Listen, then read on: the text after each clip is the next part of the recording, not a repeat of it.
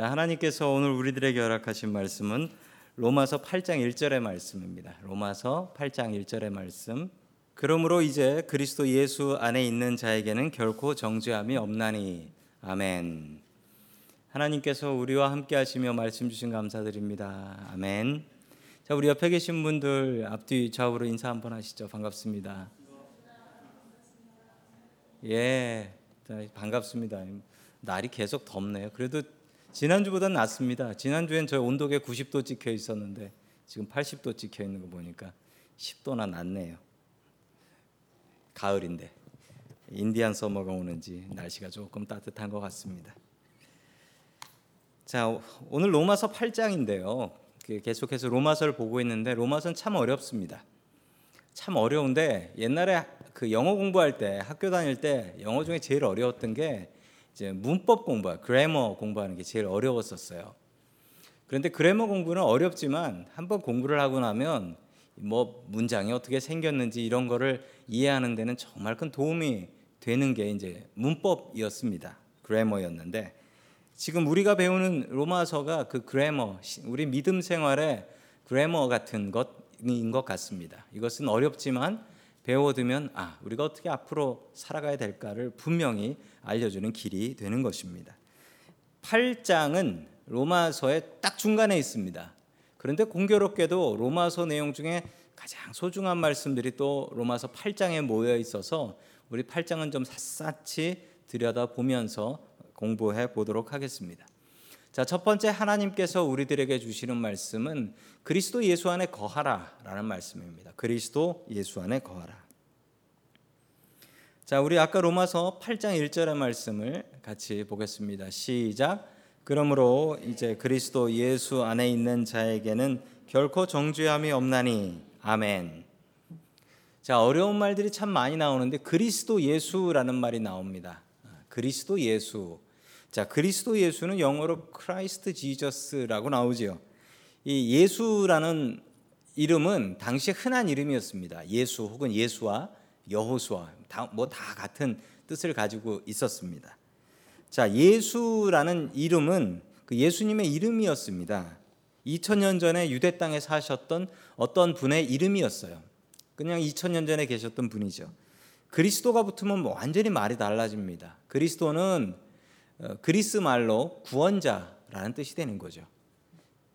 우리를 위해서 구원자를 보내주시기로 했는데 그분이 바로 2000년 전에 오신 예수님이다라는 것을 나는 믿는다. 이 말을 이 긴 말을 한, 한마디로 하면 그리스도 예수입니다. 그리스도 예수예요.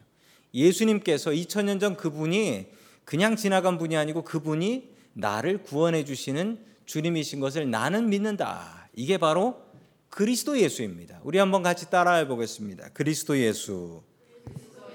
그리스도 예수. 이건 우리의 믿음의 고백인 것입니다. 자, 그, 그리스도 예수 안에 있는 자에게는 이라고 합니다. 안에 있다라는 게 뭘까요? 교회 안에 있다. 교회 밖에 있을 수도 있고 안에 있을 수도 있어요. 안에 있다라는 것은 무슨 뜻일까요? 우리가 그리스도 예수 안에 있으라고 합니다. 그 안에 있는다라는 것은 무슨 뜻일까요? 쉽게 생각해 보겠습니다. 우리가 집 안에 있다라고 하면 어떤 혜택들을 받을 수 있죠? 집 안에 있으면 어, 더울 때 너무 덥지 않고 추울 때 너무 춥지 않고 즉 집에 보호를 받을 수 있지요. 어디 안에 들어 있다라는 것은 보호를 받는 것입니다. 애들이 대학 간다고 집을 나갑니다. 그리고서 다시 방학이 돼 가지고 집에 돌아옵니다. 방학이 돼서 집에 돌아오면 집 안에 있는 거죠. 집 안에 있으면 어떻게 됩니까? 학교에서 누리지 못했던 많은 것들을 누릴 수 있습니다. 아, 저희 아들도 방학 때 집에 와가지고 정말 놀라워한 게 하나 있었습니다. 무엇이 놀랍냐 했더니만 냉장고에 음식이 있는 게 놀랍다라는 것이고 어, 기숙사에서는 냉장고에 음식이 있어도 그것이 내 것이 아니면 건드리면 안 되는데 그것이 내 것이 아니어도 그냥 빼다 먹을 수 있더라. 또 누가 차려주더라. 이게 집 안에 있는 복입니다. 집 안에 있으면 좋은 점이 있어요. 안에 있으면 보호를 받고 누릴 걸 누릴 수 있어요. 그게 바로 안에 있는 것입니다. 또 안에 있는 사람은요, 집 안에 있는 사람은 대신 해야 될 걸 해야 돼요. 해야 될 걸. 방학 때 아, 아들이 와가지고 집, 집 안에 있으니까 좋은 점이 있습니다. 또 집에서 해야 될 일이 있어요. 늦게 들어오면 안 되고 당연히. 그리고 집에 있으면 어, 어, 빨래하고 빨래 말려놔야 되고 설거지 해야 되고 이런 일들을 해야 됩니다. 안 하면 어떻게 되냐고요? 밥이 없죠. 밥이 없어요.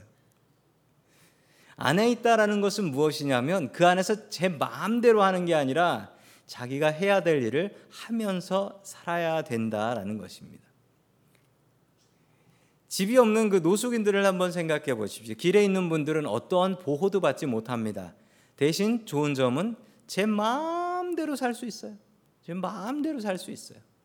노숙인들 중에 어떤 분들은 쉘터에 들어갈 수 있는데 쉘터에 들어가면 내 마음대로 살 수가 없다고 쉘터로 안 들어가시는 분들이 있어요. 우리가 주님 안에 있다라는 것은 무엇인가요? 안에 있다라는 것은 두 가지입니다. 안에 있어서 우리가 누리는 복이 있어요. 또 안에 들어가면 우리가 주님 안에 있으니까 주님 안에서는 이렇게 살면 안 돼. 주님 뜻대로 살아야 돼. 이게 바로 주님 안에 사는 것입니다. 우리가 주님 안에 거한다라고 하면요. 우리 오늘 찬양 불렀잖아요. 나의 안에 거하라. 주 안에 있는 나에게. 주님 안에 있으면 주님의 보호하심이 있습니다. 내가 예수 그리스도를 믿으면 내가 주님 안에 살게 되는데 그러면 주님께서 나를 보호해 주신다. 이 보호는 우리 성도 여러분들이 간증으로 이야기하실 분들 많이 있으실 거예요. 뭐 어떤 사건 사고 속에서 하나님께서 보호해 주셔서 살 수 있었다. 이런 보호들은 여러분들이 간증하라고 그러면 여러 분 나오셔서 얘기하실 수 있을 겁니다. 우리가 주님 안에 거하면 주님의 보호를 받습니다. 그러나 우리가 주님 안에 있으려면 쫓겨나지 않으려면 그 안에서 주님께서 원하시는 뜻대로 살아야 됩니다. 그것이 주님 안에 산다라는 것입니다. 집 나가면 어, 개고생이라고 합니다. 집 나가면 개고생이에요. 주님 밖을 떠나면 탕자되고 탕자되면 죽도록 고생만 하고 다시 돌아오게 됩니다. 주님 안에 있으면 복 있습니다. 주님 안에서 복 누리며 살 수 있기를 주의 이름으로 축원합니다. 아멘. 이런 사람에게 어떤 복이 있다고 합니까? 오늘 성경은 얘기합니다. 결코 정죄함이 없다라고 합니다. 정죄함이 영어로 뭔가요? condemnation이라고 하네요. 뭐 영어를 읽어보니까 더 어렵네요 이게. 정죄도 어렵고 condemnation도 어렵고. 그래서 제가 국어 사전을 찾아봤습니다. 국어 사전을 찾아보니 이렇게 나오더군요. 죄가 있다고 단정함, 죄가 있다고 여겨버리는 것, 이것이 정죄함이라는 것입니다.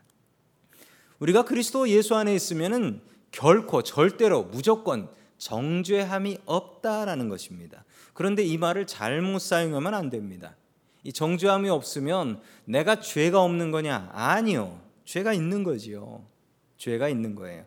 정죄함이 없다라고 해서 나는 예수 믿었으니 세상 법은 소용없고 나는 어떻게 믿어도 예수 믿었으니 구원받고 이런 엉뚱한 소리 하시면 안 됩니다.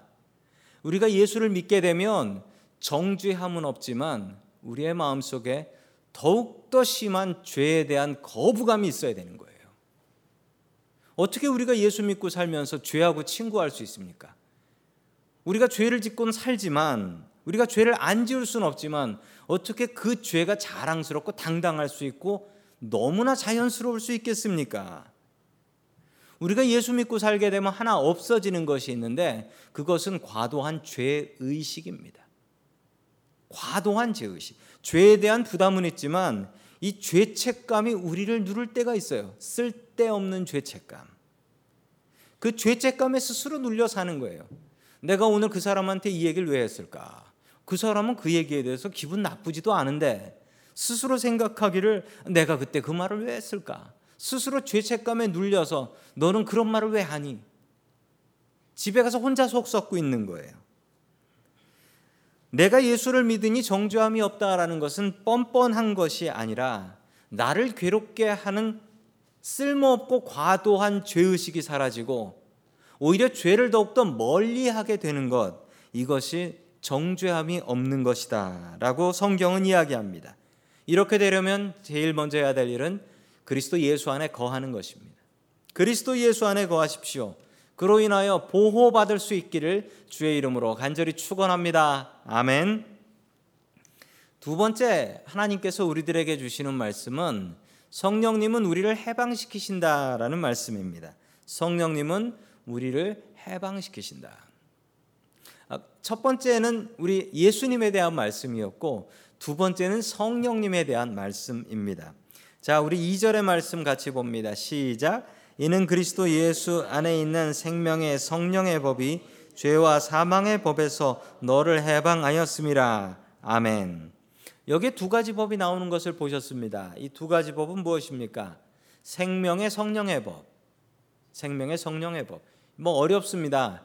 이걸 다른 성경으로 보니까 생명을 살리는 생명을 주는 성령의 법이라고 나와요. 죄와 사망의 법. 죄와 사망의 법은 죄 때문에 죽는 법이에요. 죄 때문에 죽는 법. 이 두 법이 다릅니다. 한 법은 생명을 주고 한 법은 사망을 줍니다. 한 법은 사람을 살리고 한 법은 사람을 죽입니다. 죄와 사망의 법은 여기서 이야기하는 법은 계속 말씀드리는 율법이에요, 율법. 구약 성경에 나오는 율법을 이야기합니다. 성경에 나온 법을 지켜서 구원받겠다라는 생각은 끝내 우리에게 주는 것은 죽음밖에 없다. 성경에 있는 법들을 다 지킬 방법은 없기 때문입니다. 심지어 형제를 미워한 자는 살인한 것이다라고 한다면 우리는 도대체 사람을 몇 명이나 죽였을까요? 성경의 법들은 너무나 엄격하여 그 법을 다 지키고 살 수 있는 사람, 다 지켜서 구원받을 수 있는 사람은 도무지 없습니다. 10계명이 10개지만 11번째가 있다고 해요. 11번째는 뭐냐면 걸리지 말아요. 걸리지 마. 다 지킬 방법은 없대요. 안 걸릴 방법은 있다라는 것입니다. 가슴에 손을 얹고 한번 생각해 보십시오. 죄 짓고 안 걸린 게 있는지 없는지 생각해 보시면 안 걸린 게 있으실 겁니다.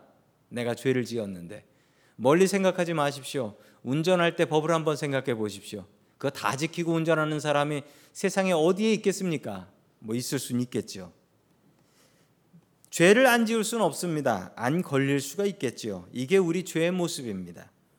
율법은 지킬수록 우리를 답답하게 합니다.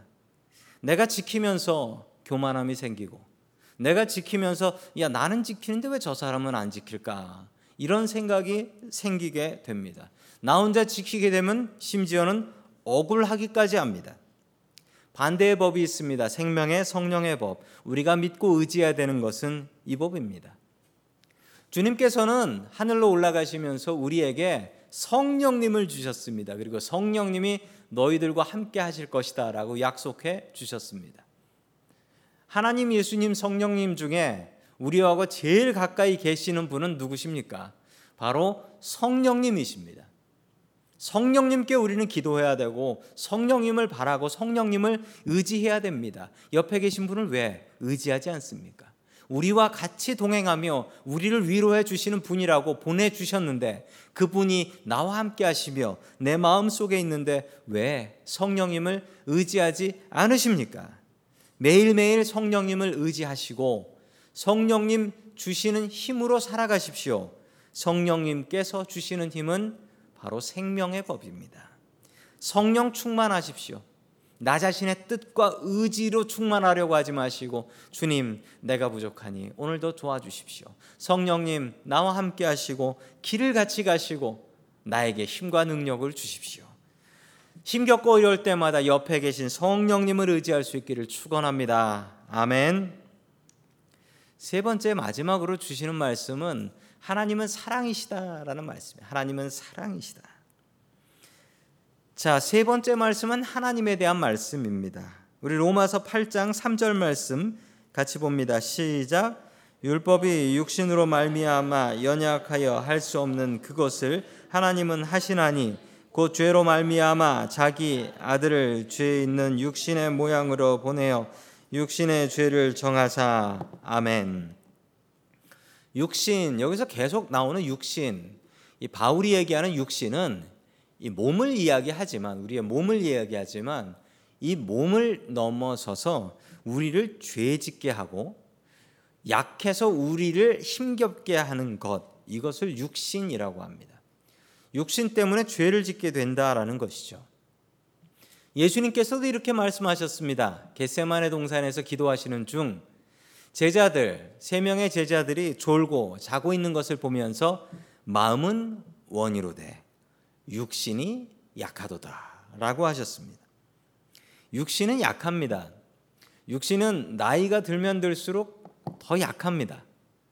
그래서 제가 어렸을 적에는 우리 어른들이 뭐 건강에 대한 이야기를 많이 하시고 그리고 뭘 먹으면은 뭐가 튼튼해진다라는 얘기를 하시고 가끔 우리 어르신들 중에는 저에게도 그런 건강 정보들을 카카오톡으로 날려주시는 분들이 계십니다. 나는 아직 그런 거 먹지 않아도 되는데 그런 것까지 소개해 주시는 참 고마우신 어르신들이 있습니다. 보기에 제가 좀 비리비리해 보여서 그런 것 같습니다. 육신은 약합니다. 육신은 언제나 약하고 육신은 갈수록 더 약해집니다. 우리 젊은 분들은 아직도 나는 멀쩡해서 난 아프, 별로 아프지 않아 이런 분들 계시겠지만 이제 나이가 조금씩 먹으면 먹을수록 어, 몸 어디 한 군데에 불편한 곳이 생기고 어, 장애가 생기기 시작합니다. 그게 나이 먹는 겁니다. 쉬어도 쉬어도 피곤한 것이 몸입니다. 육신 약하다고 핑계 대지 마십시오. 육신은 원래부터 약합니다. 그리고 육신 약한 분들이 보면 살긴 훨씬 더 오래 사세요. 자기 건강하다고 믿는 사람들은 어느 날 하늘나라를 가시고 골골 80이라고 하죠. 몸 별로 좋지 않은 분은 그렇게 그렇게 잘 챙겨가면서 90도 넘겨 사시고 100까지도 가시고 그러기도 하십니다. 육신은 약합니다. 육신이 약하다는 것을 핑계 대지 마십시오. 몸이 피곤하다. 아니 몸이 피곤하지요. 언제는 힘이 넘쳐서 돌아다니셨습니까? 우리의 육신은 약합니다. 그리고 오래가지 못합니다. 육신에 끌려다니지 마십시오. 육신은 원래 약하기 때문에 우리의 육신은 다스려야 됩니다. 육신은 다스려야 돼요. 몇 시까지 일어날 거야 라고 다스려야 되고 몇 시까지 잘 거야 라고 다스려야 됩니다. 육신은 그냥 훈련시키면 그 훈련시킨 대로 따라갑니다. 제가 군대 가서 훈련 받아 보니까 따라가더라고요. 그냥 그대로 사라지더라고요. 그리고 좋더라고요. 우리는 하나님의 사람입니다. 하나님께서 힘 주시면 못할 일 없습니다. 육신에 질질 끌려다니는 사람 되지 마십시오. 하나님 주시는 힘으로 살 수 있기를 주의 이름으로 간절히 축원합니다. 아멘. 그러나 육신이 약해지면 우리의 몸도 약해지고 또 우리의 영혼도 약해지는 것이 사실입니다. 제대로 아파 보신 분들 계시지요? 살다가 제대로 아플 때가 있습니다. 혼자 있으면서 아프면 진짜 눈물 나고 서러운데 진짜 제 몸이 너무나 아프면 그때는 몸만 무너지는 것이 아니라 내 영혼도 무너지는 것 같고요. 다른 기도는 하나도 안 나오고 하나님 빨리 고쳐주세요. 이 기도밖에 나오지 않습니다. 이러다가 큰 병 걸려서 죽는 거 아닌가 온갖 고민이 다 들기도 합니다. 그러나 곰곰이 생각해 보면 우리가 언젠간 다 죽잖아요. 우리가 언젠간 병들어 죽잖아요. 세상 모든 사람들에게 공평한 게 하나 있답니다. 바로 죽음이랍니다. 부자도 죽고 가난한 사람도 죽고 건강한 사람도 죽고 병자도 죽고 그게 언제인지는 알 수 없습니다. 그러므로 우리가 영원히 의지해야 될 것은 우리의 몸이 아니라는 사실입니다. 우리가 영원히 의지해야 될 것은 하나님입니다. 건강을 유지하기 위해서 애쓰셔야죠. 그러나 분명한 것은 건강 의지하고 평생 살 수 없다는 것입니다. 언젠간 우리는 무너질 날이 옵니다. 그 하나님께서 우리에게 하신 일이 참 놀랍습니다. 오늘 하나님의 말씀을 보면 이렇게 나옵니다. 자기의 아들을 죄 있는 육신의 모양으로 보내어 육신의 죄를 정하사 주 스스로 사람의 모습을 가지고 예수님을 통하여 이 땅에 육신의 모습으로 오셔서 우리 모두의 죄를 깨끗하게 해 주셨다라는 것입니다. 어떻게 스스로 인간의 모습으로 오셔서 이 고생하다가 사람들에게 배신당해서 십자가에 못 박혀 돌아가실 수 있습니까? 예수님께서는 사랑의 눈이 멀어서 그렇습니다. 하나님께서는 우리를 얼마나 사랑하셨으면 사랑하는 자기의 아들을 우리를 위해서 이렇게 보내 주셨겠습니까? 우리 그 사랑으로 삽니다. 그 사랑을 잊지 말고 사십시오. 매일매일 그 사랑을 내 마음속에 새기고 살아가십시오. 하나님은 사랑이십니다. 하나님의 사랑을 온전히 의지하고 그 사랑을 의지하여 그 사랑의 힘으로 살 수 있기를 주의 이름으로 간절히 축원합니다. 아멘.